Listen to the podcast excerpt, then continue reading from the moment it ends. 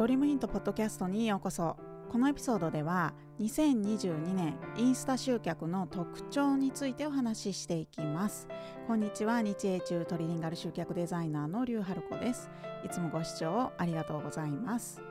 この番組では個人でサロンを経営する開業セラピストさんが本当に稼げるようになるためのヒントをお届けします。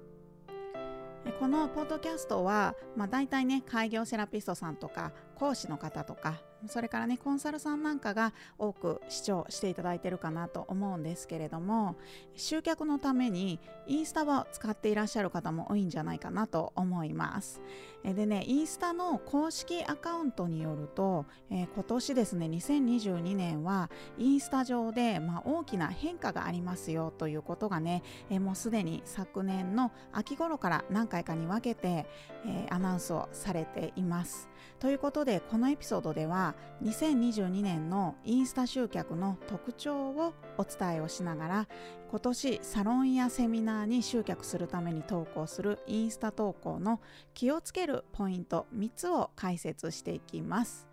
内容に入る前にお知らせですこの音声セミナーが YouTube コースメンバーシップでビデオで視聴できるようになりますワンコインで限定音声セミナーがビデオ版で視聴できるようになったり有料プログラム向けのライブセミナーが視聴できるようになりますので興味のある方はこのエピソードの概要欄からチェックしてみてください。えということでね今日はまず、まあ、今年2022年の、えー、インスタ集客の大きな変化について、えー、解説をしていきたいと思います。えー、インスタのね公式のビジネスユーザーさん向けのアカウントっていうのがあるんですけれども、えー、そこのね、え、投稿によると、えインスタ自体がですねハッシュタグベースからアルゴリズムベースに変わるということがまあ昨年のね秋に、え大々的に発表されてちょっとね、え英語圏のこういったねインスタ集客をしている人たちの中ではね結構こうざわついたあの大きなニュースだったんですけれども、まあ、もうすでにね YouTube 校の方ではハッシュタグをいくつつけたらいいのかっていうねそういったご質問についてねお答えする際にお伝えはしていると思うんですけれどももうもうすでにこのハッシュタグっていうものを、ね、大量につけるよりも、えー、少しね数は少なくても、まあ、より質のいい、え、ハッシュタグをつける方がいいですよっていうことは、まあ、昨年のね夏以降ぐらいから、えー、インスタの、えビジネス用のアカウントの方で言われるようになってきています。でまあそもそもねこのねハッシュタグベースからアルゴリズムベースに変わるというねこのアルゴリズムって一体何のか何なのかっていうことはね、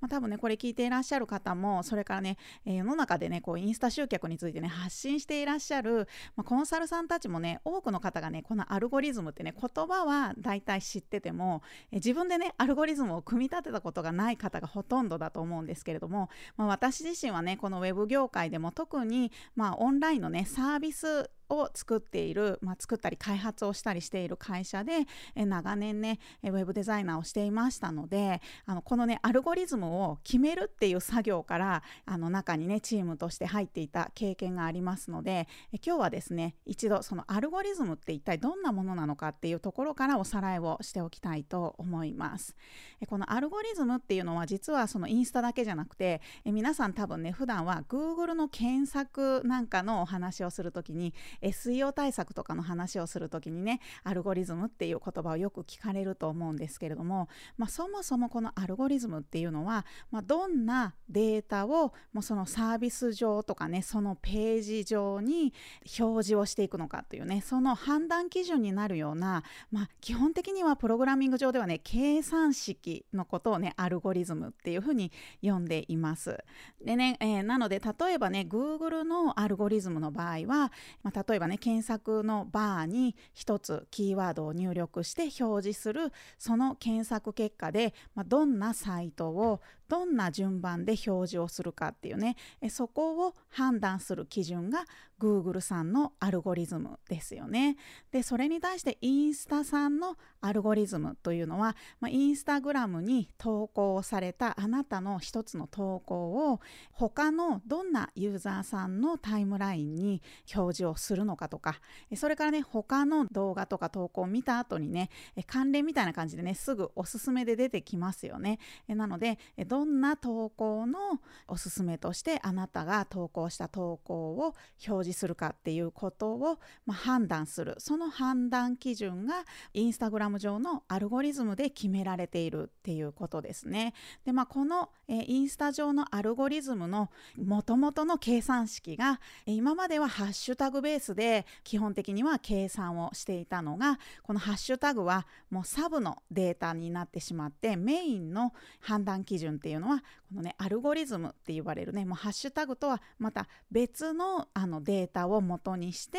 誰のタイムラインにあなたの投稿をおすすめするのか、えー、どんな他のね投稿やリールやビデオのおすすめとして、えー、あなたの投稿を表示するのかっていうことが、えー、決まるようになったということですね。だからねこの変化って実はとってもこのねインスタを使って集客しようと思う人たちにとってはねとっても大きな変化だったわけなんですですよね。でまあこのねアルゴリズムっていうのは実はね結構こう時代によってサービスの違いをあの垣根を越えて全体でねインターネット上で結構ねあのこのアルゴリズムの変化の流れっていうのがね実はあるんですよね。でまあ最初の頃はねもちろんね、まあ、Google さんが一番最初にこのねアルゴリズムっていう考え方をね、え、出してきていますのでまあ Google さんがやってることに大体追随する形でねいろんなサービスサービスがこのアルゴリズムを変えてきてるんですけれども、まあ、最近特にまあ Facebook とかそれから TikTok みたいなね SNS がすごく強くなってきてるので、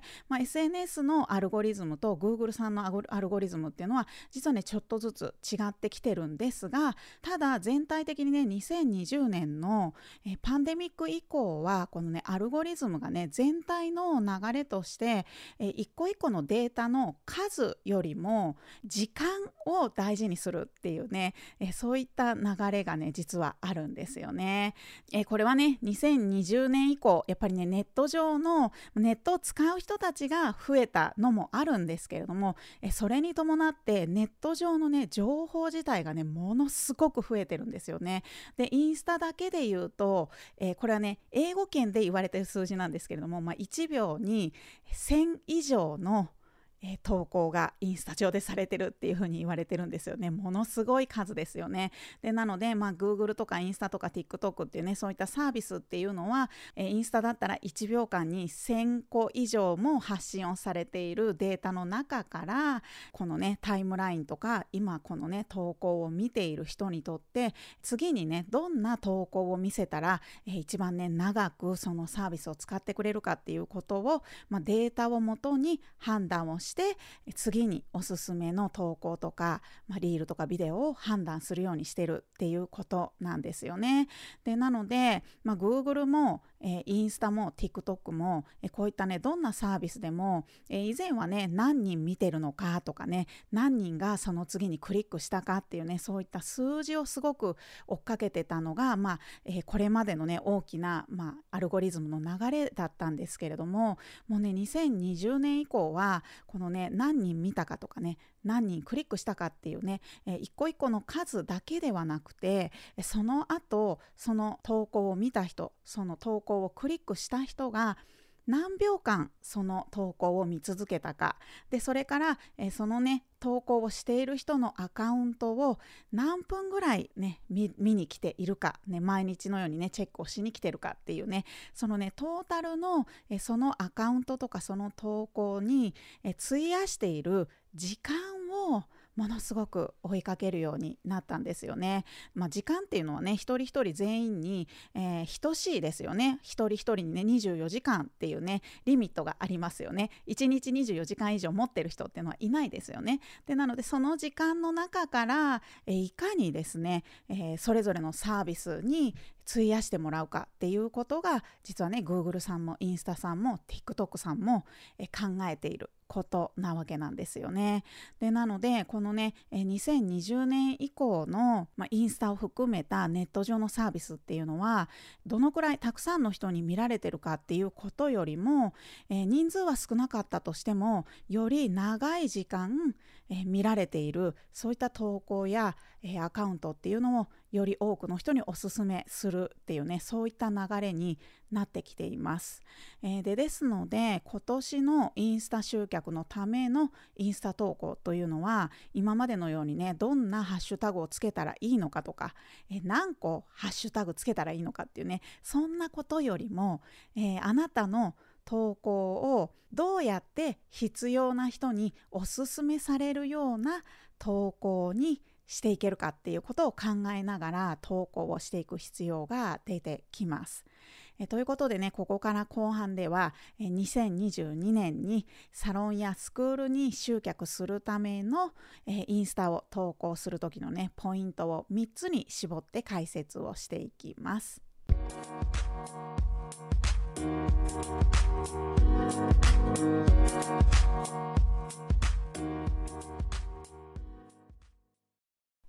2022年サロンやスクールに集客するためのインスタ投稿のポイント1つ目が、えー、ハッシュタグよりもキャプションを大切にして投稿をしていってください。先ほどもお伝えした通りね2022年今年はですねインスタ上ではハッシュタグベースではなくてアルゴリズムベースでサービスがこう動いていくようになるというお話をしましたよね。でですのでまずはインスタのアルゴリズムにしっかり見つけてもらえるような投稿をしていくっていうことがとても大切になります。でこれはね私のホームページ集客のね、まあ、SEO 対策についていろいろなねコンテンツ上でもお話話をしてると思います、えー、アルゴリズムに見つけてもらうためには情報量っていうのがすごく大事ですよっていうお話をねいつもしていると思うんですけれども、まあ、そもそもねアルゴリズムっていうのはあのそうは言っても機械なんですよね。プログラミングなんですね。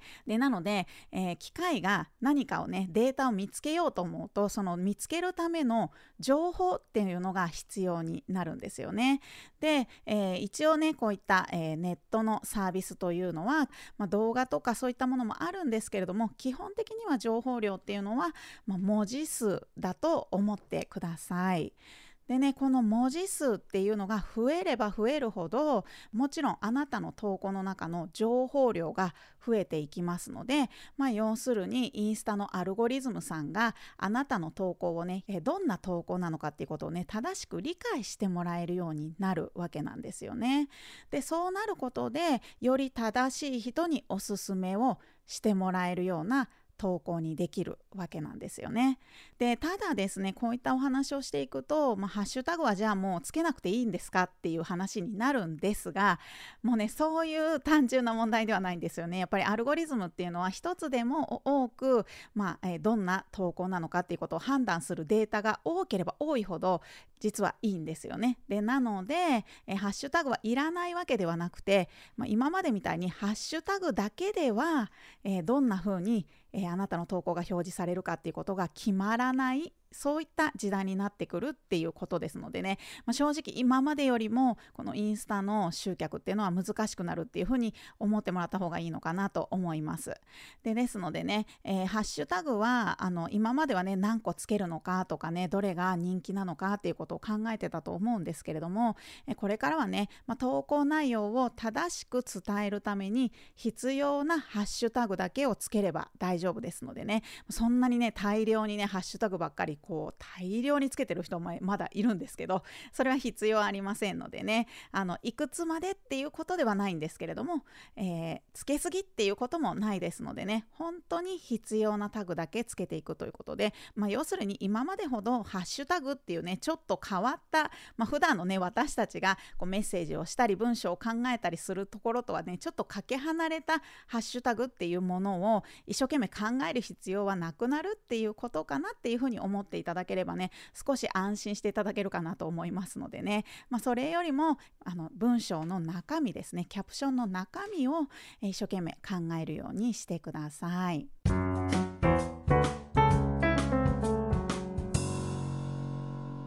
2022年サロンやスクールに集客するためのインスタ投稿のポイント。2つ目はフォロワーさんが反応してくれるような投稿をするようにしてください。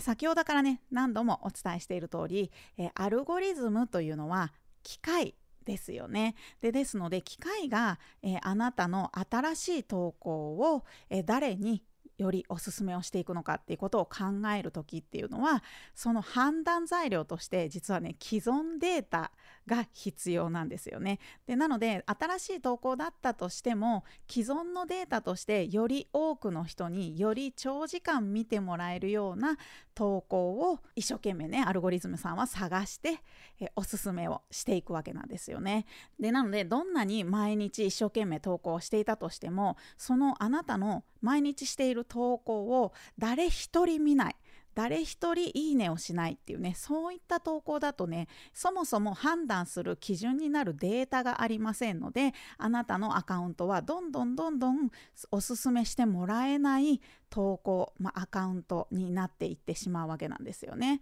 でですのでまずはですね今いるフォロワーさんの数が多かろうが少なかろうが量に関係なくですねとにかく今いるフォロワーさんだけでもまずは毎回あなたが投稿するたびにしっかり見てくださってで、えー、その中をね、えー、キャプションもしっかり読んでくださってでなんならなるべくいいねとか、えー、そういったねコメントとか反応をしてくださるっていうね、えそういった投稿をしておくことで、え既存のデータっていうのが出来上がりますよね。でそうするとそういった投稿っていうのはインスタのアルゴリズムから見てもあこの投稿っていうのはこの人にフォローしてる人もこれだけ気に入ってる投稿なんだからじゃあフォロワーさんじゃない人にもおすすめしようっていうことでここで初めてようやくあなたの投稿がフォロワーさんじゃない人に伝わってフォロワーさんが増えていくわけなんですよね。ここを多くの人は間違えているんですよね。どうしてもねインスタでね投稿さえしておけば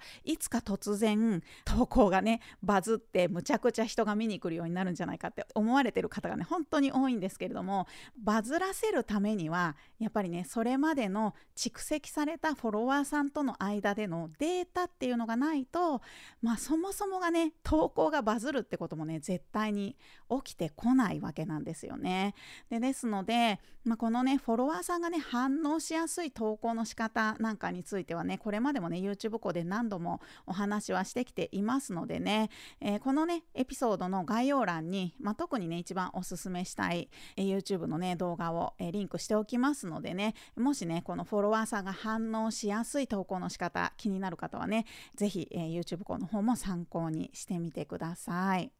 えそしてですね2022年サロンやスクールに集客するためのインスタ投稿の、え3つ目のポイントが、えフォロワーさんが反応しやすい時間に投稿をする。ということですね。えー、これに関してはね今までね SEO 対策のお話の中で、まあ、YouTube 校では何度もお伝えをしてきているんですけれども、えー、今日ずっとお話をしているアルゴリズムっていうものは、え、新しい投稿が投稿されてから24時間以内が実は一番大切になってくるんですよね。っていうのはねアルゴリズムがデータをこう見ていく時に何ヶ月もね前の古いデータっていうのはやっぱり後回しなんですよね。やっぱりこれはあのデータをねこうバーッとさらっていくのにそれなりにねキャッシュって言ってね時間がかかるんですよねどんなにパソコンさんだったとしてもね。でなので、えー、優先順位として投稿してから24時間以内の投稿っていうのはなるべく優先的にデータを見ていくっていう風にアルゴリズムが組まれています。